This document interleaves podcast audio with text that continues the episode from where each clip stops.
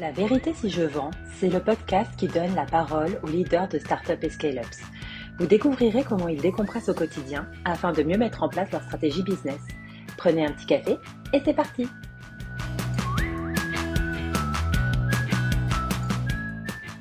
Bonjour à tous et euh, bienvenue sur un nouvel épisode de La Vérité si je vends. Je suis aujourd'hui avec Jules Gardère, donc qui est le Head of Sales et associé de chez Scalesia. Comment vas-tu Jules du coup? Très bien, merci Hugo euh, pour l'invitation. Et toi, en forme Ouais, ouais, en forme, impatient d'être euh, d'être en vacances. J'ai la chance de partir demain. Toi, tu me disais que c'était plutôt à la, à la rentrée, c'est ça? Ouais, plutôt plutôt septembre, ouais, tranquille. courage sur le sur le mois d'août en France. Du, du, coup, qu'est-ce que qu'est-ce que fait Scalesia alors pour ceux qui qui connaissent pas? Ouais, euh, Scalesia, nous on accompagne des entreprises et des entrepreneurs à développer leur croissance. Euh, croissance de manière générale. On a deux particularités sur euh, sur l'activité de Scalesia. La première, c'est qu'on n'est pas une agence euh, de marketing, de communication, de commerce ou quoi que ce soit. Euh, on a vraiment une méthodologie qui est 360. Donc, on accompagne sur du produit, de la vente, du marketing, du growth, du système, du RH. Donc en fait, c'est de se dire que la croissance, c'est une mécanique qui est assez complexe. C'est pas uniquement avoir des bons leads, pas uniquement mmh. avoir un bon sales ou avoir un bon produit, mais c'est un tout où il y a des synergies à les créer. Donc on apporte vraiment cette méthodologie-là qu'on a, qu'on a créée après avoir accompagné un peu plus de, de 400 boîtes. Et euh, la deuxième particularité, c'est que on ne fait pas pour les gens, on fait avec les gens. L'idée, c'est de pas forcément mettre sous perfusion des boîtes qu'on va accompagner, mais vraiment de les faire monter en compétences, de leur permettre d'internaliser et d'être autonomes dans leur croissance pour qu'ils puissent euh, derrière dérouler. Donc voilà les deux grosses particularités de, de internalisation et vision 360.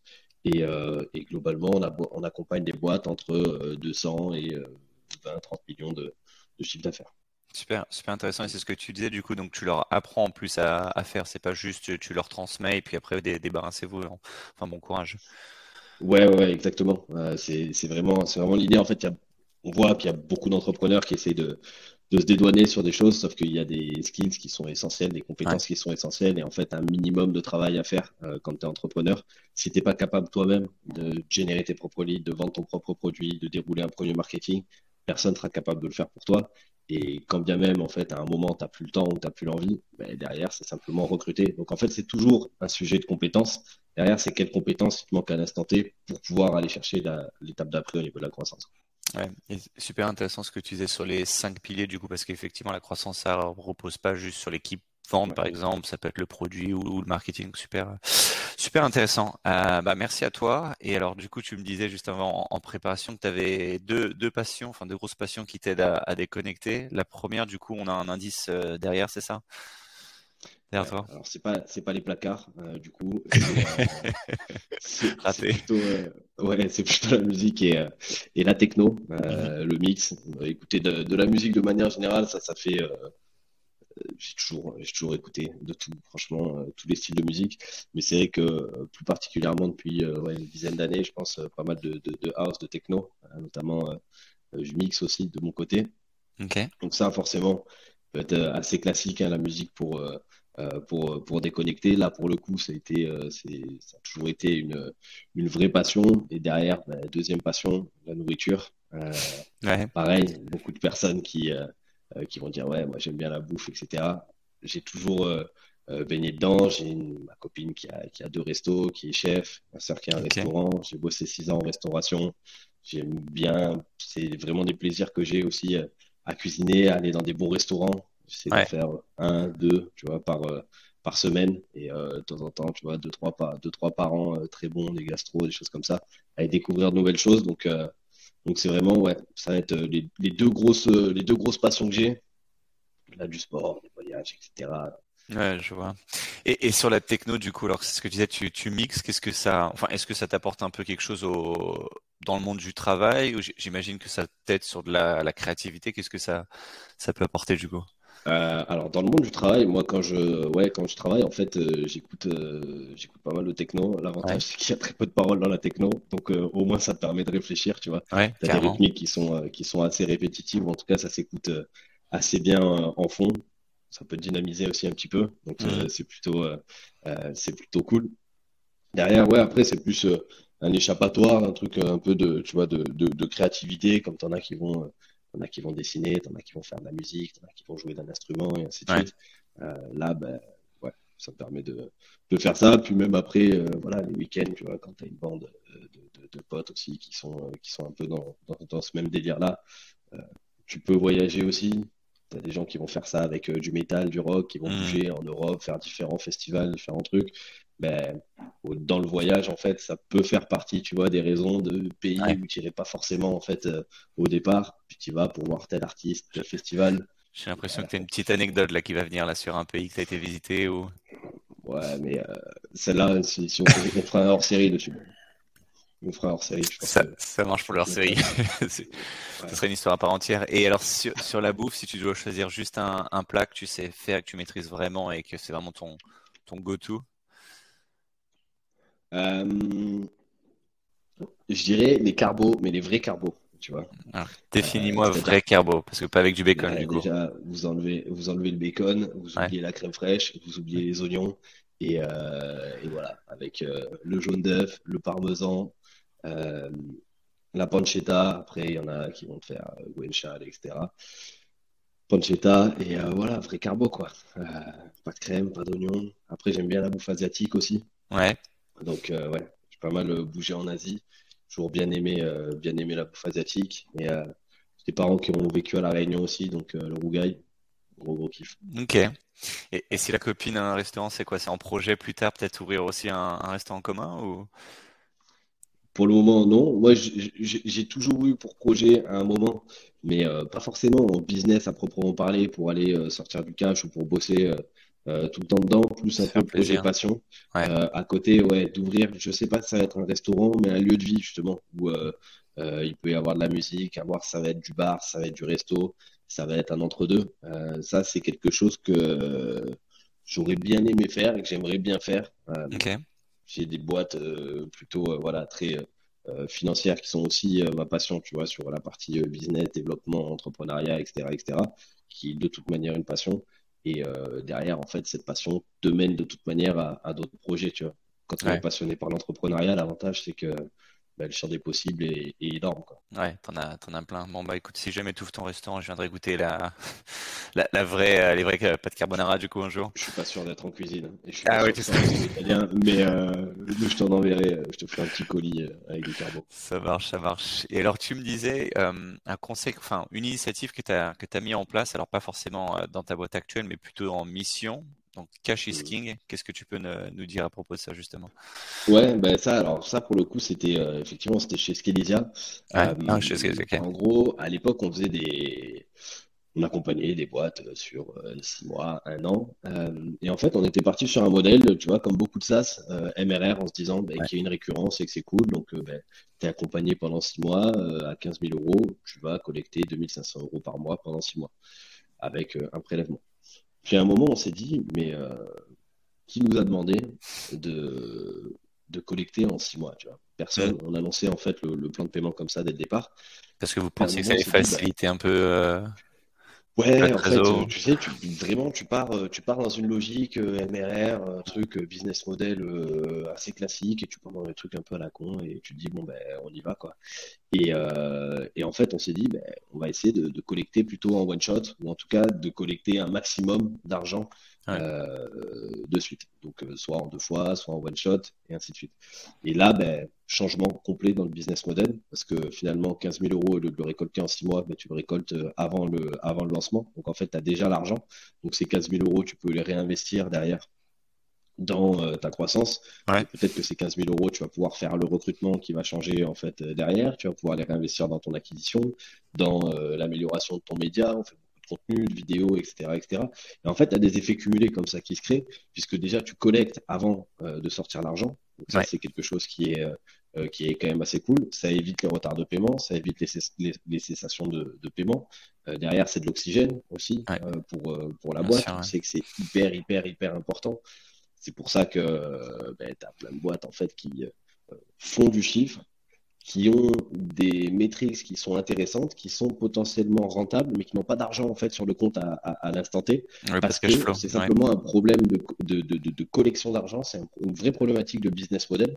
Euh, donc moi, Tu vois, je préfère un commercial aujourd'hui qui va me faire euh, peut-être 60 000 euros par mois, qui va vendre pour 60 000 euros par mois, mais qui va tout collecter en one shot en deux fois, que un mec qui va m'en vendre pour 80 000 et qui par contre va me faire que des paiements en six fois, en 10 fois, etc., etc. Parce que l'argent collecté à l'instant T est plus important. Ça, c'est une première chose.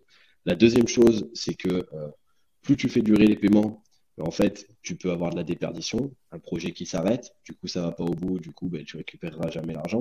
Tu peux avoir euh, de la cessation, euh, tu peux avoir de la dépriorisation euh, de la part d'une autre personne. Tu as mhm. des coûts aussi juridiques si tu dois relancer la personne derrière. Tu as des coûts administratifs parce que tu dois courir après les, les, paiements, envoyer une facture, etc. Donc en fait, il n'y a que des bienfaits à chercher à collecter au maximum. C'est ce que les SaaS font aussi, étant donné que ben, connaît le système des SaaS, hein. il peut y avoir beaucoup de cash burn dans ces entreprises-là. Pourquoi ils vous proposent le plan yearly en général plutôt que, que, mensuel? Ben, Ils préfèrent te donner 20% de réduction parce qu'ils savent très bien en fait qu'avec le churn, etc., etc., même si tu payes un peu plus cher en mensuel, ben, finalement, en fait, sur la lifetime value du client, ils vont gagner beaucoup moins. Ouais. Du coup, ils vont chercher à verrouiller, tu vois, la relation le plus rapidement possible avec ces, avec ces typologies de plans de paiement.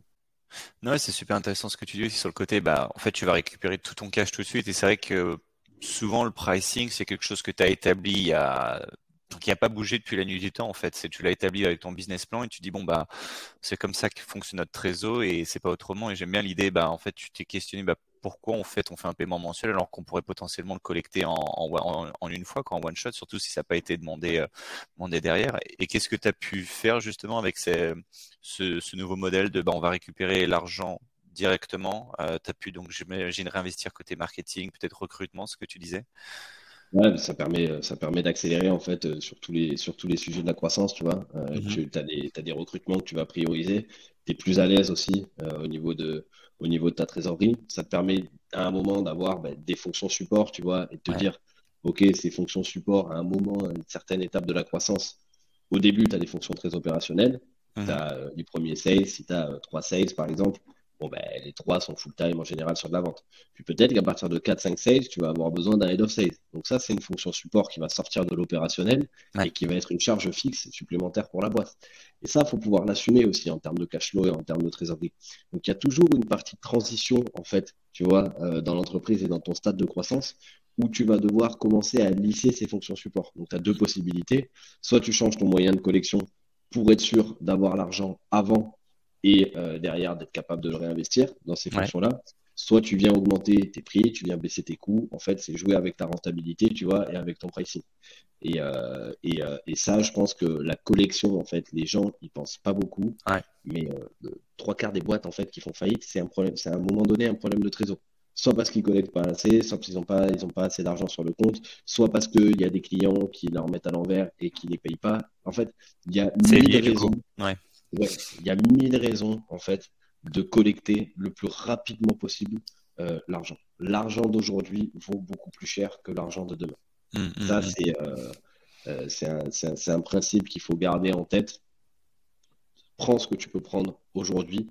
Pareil, tu vois, si tu as 10 000 euros, par exemple, plutôt que de le récupérer dans plutôt que de récupérer 8 000 euros ou 9 000 euros, tu vois, dans 10 mois, ou plutôt que de récupérer 10 000 euros dans 10 mois, récupère 8 9 000 euros. C'est 8 9 000 euros le truc, c'est qu'en fait, il va y avoir des effets cumulés où tu peux même les placer, tu vois, pendant 10 mm. mois, tu peux réinvestir dans un truc qui va te rapporter X% de plus de croissance. Donc en fait, ces 8 000 euros d'aujourd'hui te rapporteront forcément plus que les 10 000 euros que tu vas, que aurais récupéré dans potentiellement 10 mois. Ouais, bien sûr. Potentiellement, parce que ça reste hypothétique. Et non, non, super intéressant. Et du coup, par rapport à tes équipes ou, même, euh, tu as, des conseils sur comment faire pour justement récupérer ce cash flow plus rapidement ou pour changer, tu vois, cette phase de transition quand tu changes un peu ton, business model? Est-ce que, comme tu disais, c'est souvent dans le SaaS, tu as un prix quand tu fais sur du mensuel euh, qui est beaucoup plus cher que sur de l'annuel pour inciter à prendre plus un, abonnement à l'année? Est-ce que c'est des commissions que tu fais différemment euh, avec des sales bah, qui arriveraient à récupérer plus de cash flow tout de suite? Est-ce que tu as, des idées là-dessus? Alors, la première chose déjà, c'est que les sales sont commissionnés sur l'encaissé et non pas sur le mm. vendu. Plus ils encaissent rapidement, euh, plus ils auront leur commission aussi sur euh, leur fiche de paie. Donc ça, c'est un premier truc où euh, la carotte elle est déjà là de base. La boîte, ils gagnent, ils y gagnent aussi, quoi. Ouais. Exactement. La deuxième chose, c'est d'avoir cette assurance à l'annonce du prix. voilà, nous on fonctionne comme ça en fait. Les clients payent en one shot et il n'y a pas de souci, tu vois. Maintenant, si tu veux, si tu veux pas, il peut y avoir des problématiques de trésorerie aussi pour payer. Enfin, personne tes clients, pour tes clients, il peut y avoir des problématiques de trésorerie. L'idée, c'est de ne pas être rigide par rapport à ça, mais en fait d'essayer de collecter un maximum. Donc ça peut être un paiement en deux fois. Sur un accompagnement de six mois, tu peux payer en deux fois. Le paiement en deux fois, là, instinctivement, j'en suis sûr que tu, tu penses au premier mois et au troisième mois. Un au début, un à la moitié. Pas forcément. Tu peux faire hmm. un paiement en deux fois, mois un, mois deux.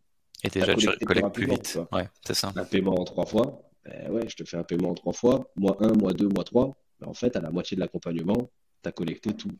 Donc en fait, c'est comme si tu avais fait un paiement deux fois. Donc tu peux jouer en fait avec ces choses-là qui, qui, font partie aussi de la négociation. Tu peux aller euh, valoriser le paiement one shot. Écoute, moi mon accompagnement c'est 18 000 euros. Euh, aujourd'hui, voilà, si euh, la plupart de nos clients payent en plusieurs fois, si aujourd'hui toi tu t'engages à payer en une fois, ben on est à 17 000 euros. Et tu viens valoriser ça avec avec 17 000, avec 1000 euros par exemple de, de réduction. Donc c'est euh, c'est pas offrir 1000 euros comme ça, hmm. il y a une contrepartie. Toujours. Tu payes en one shot. Et je préfère ce modèle de récompense plutôt que le modèle punitif. Exemple, euh, euh, si tu payes en plusieurs fois, tu as des frais.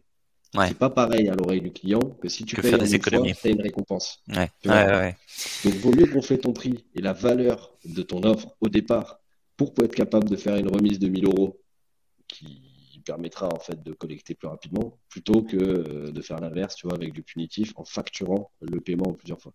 non, effectivement, ce côté punitif, ça fait toujours, un, toujours un peu peur, ça n'a pas forcément une, une, bonne image, je trouve.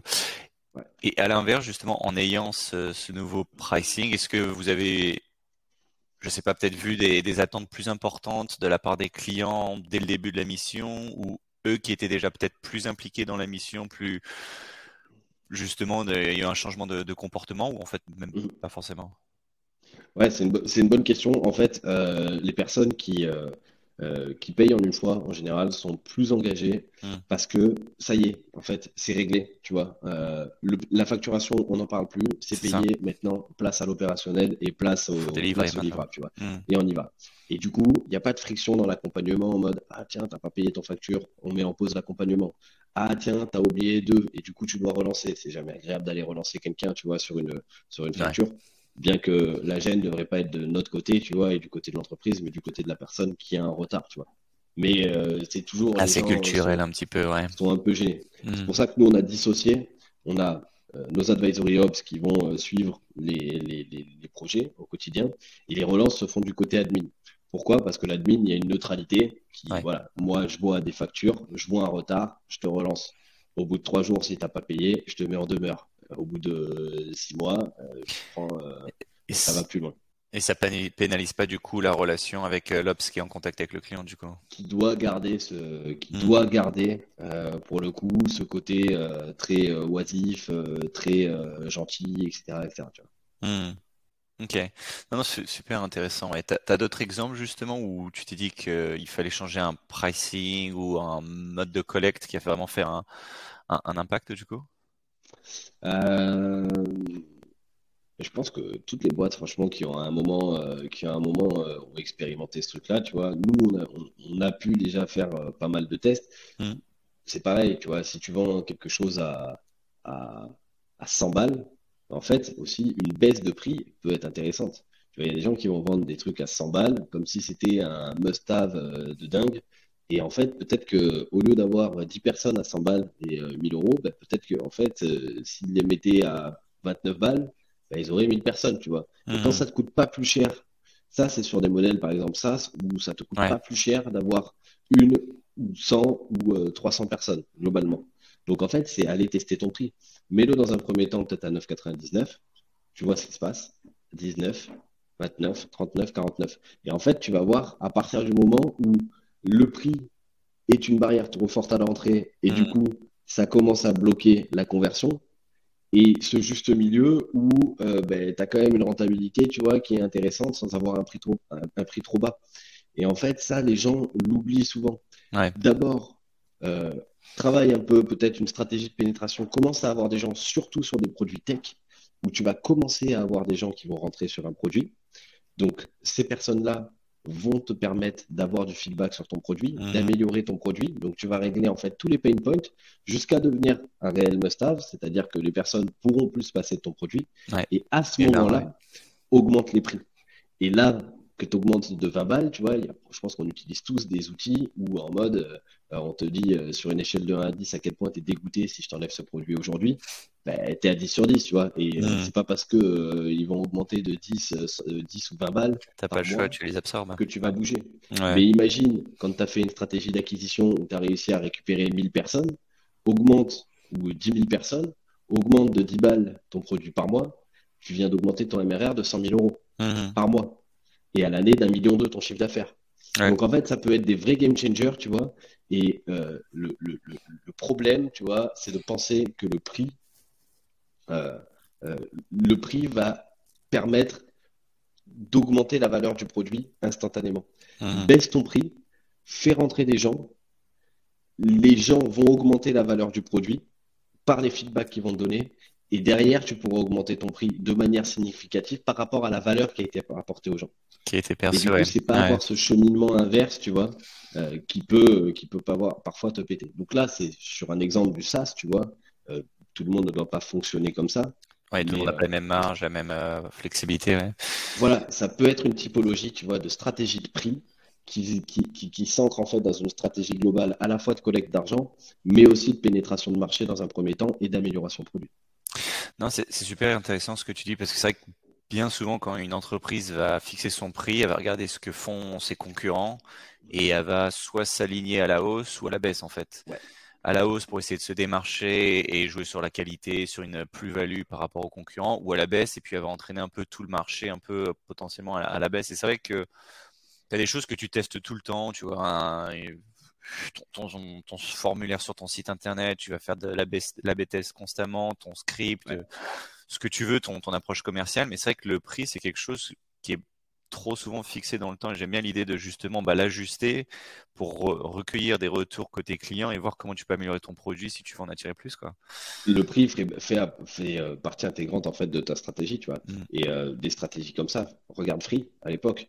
À l'époque, tu avais Bouygues, SFR, Orange ils étaient en mode euh, entente euh, stratégie cartel, c'est-à-dire que personne sait combien coûte un abonnement téléphonique au mois. Et euh, le commun des mortels, a priori, les gens s'en branlent un peu. Et de deux, on n'a aucune idée de passer un appel, combien ça peut coûter, tu vois. Concrètement. Donc ils étaient en mode, ben voilà, nous c'est 50 balles par mois, et ils sont tous à 49, 50 balles par mois à l'époque. On se met tous d'accord. Free arrive, Free arrive, non mais les mecs, on va arrêter les conneries. Maintenant, un abonnement c'est 20 balles, et, euh, et à 20 balles, on marche déjà. Hmm. Et là, ah putain, et tout, et les mecs ils arrivent en Robin des Bois comme ça, tu vois, avec une part de marché hyper agressive. Euh, on te sort des forfaits à 2 balles euh, pour tes enfants, on te sort des forfaits à 19 balles. Si tu as la box, le forfait il est carrément à 15 balles, tu vois. Hmm. Et, euh, et, en fait, stratégie de pénétration de dingue. Et ils se sont implantés comme ça sur quelque chose qui avait l'air, pourtant, le marché de la téléphonie, en termes de barrière à l'entrée, ouais. c'est quand même quelque chose, quoi. Ouais. pouvoir le choper. Et là, tu t'attaques à un pays entier, quoi. Hmm. Et puis c'est vrai que tu avais l'image que les, les, marges dans la telco, enfin dans la télécommunication, étaient inexistantes presque. Et au final, ils ont prouvé que bah, si tu pouvais, tu pouvais le faire, en fait, tu n'étais pas obligé de te faire sur l'entente euh, comme ça a été fait avec les, les trois gros de l'époque. Ouais. Bien sûr. super intéressant. Merci à toi, Jules. Est-ce que tu as, as, un mot de, de la fin alors Cash is king ouais, ouais, je pense que ouais, ouais, ouais, ce sera le mot, cash is king. Exactement. Et l'argent de maintenant est plus, plus valorisant, enfin plus de valeur que l'argent de, demain, du coup. Exactement, exactement. Et surtout, euh, si vous pouvez éviter de sortir du cash euh, euh, maintenant, on pense au, levier bancaire aussi. C'est pas mhm. parce que vous payez des intérêts. C'est pour ça qu'on fait payer des intérêts. C'est parce que l'argent de maintenant, en fait, vaut plus cher que l'argent de demain. Parce que si tu es capable de lever de la dette à 3, 4, 5, 10%, on s'en fout si tu es une boîte. Mais qu'en fait, ce que tu vas investir à l'instant T, ça te permet de faire 20, 30, 40, 50% de croissance à l'année. On s'en fout que tu payes 10% d'intérêt. et c'est pour ça que, voilà, ils sont remboursés. Pareil avec l'immobilier. C'est exactement pareil. c'est de l'argent qui ne t'appartient pas et qui est remboursé derrière avec un locataire. Donc cet effet de levier, en fait, ne jamais sous-estimer l'effet de levier que peut avoir le cash. Et le cash te permet aussi d'être beaucoup plus véloce dans les décisions que tu prends. Demain, je veux, euh, demain il y a une opportunité, demain je veux monter une boîte, j'ai du cash, je suis réactif, je suis capable de créer, de monter une équipe, de monter un produit pour pouvoir répondre à ce besoin-là. Mmh. J'ai pas de cash, tu mors. Ouais, tu peux rien faire, tu es bloqué quoi qu'il arrive. Super, bah merci à toi en tout cas pour ces super conseils et bah excellente euh, continuation du coup. À bientôt. Ciao. À bientôt, ciao.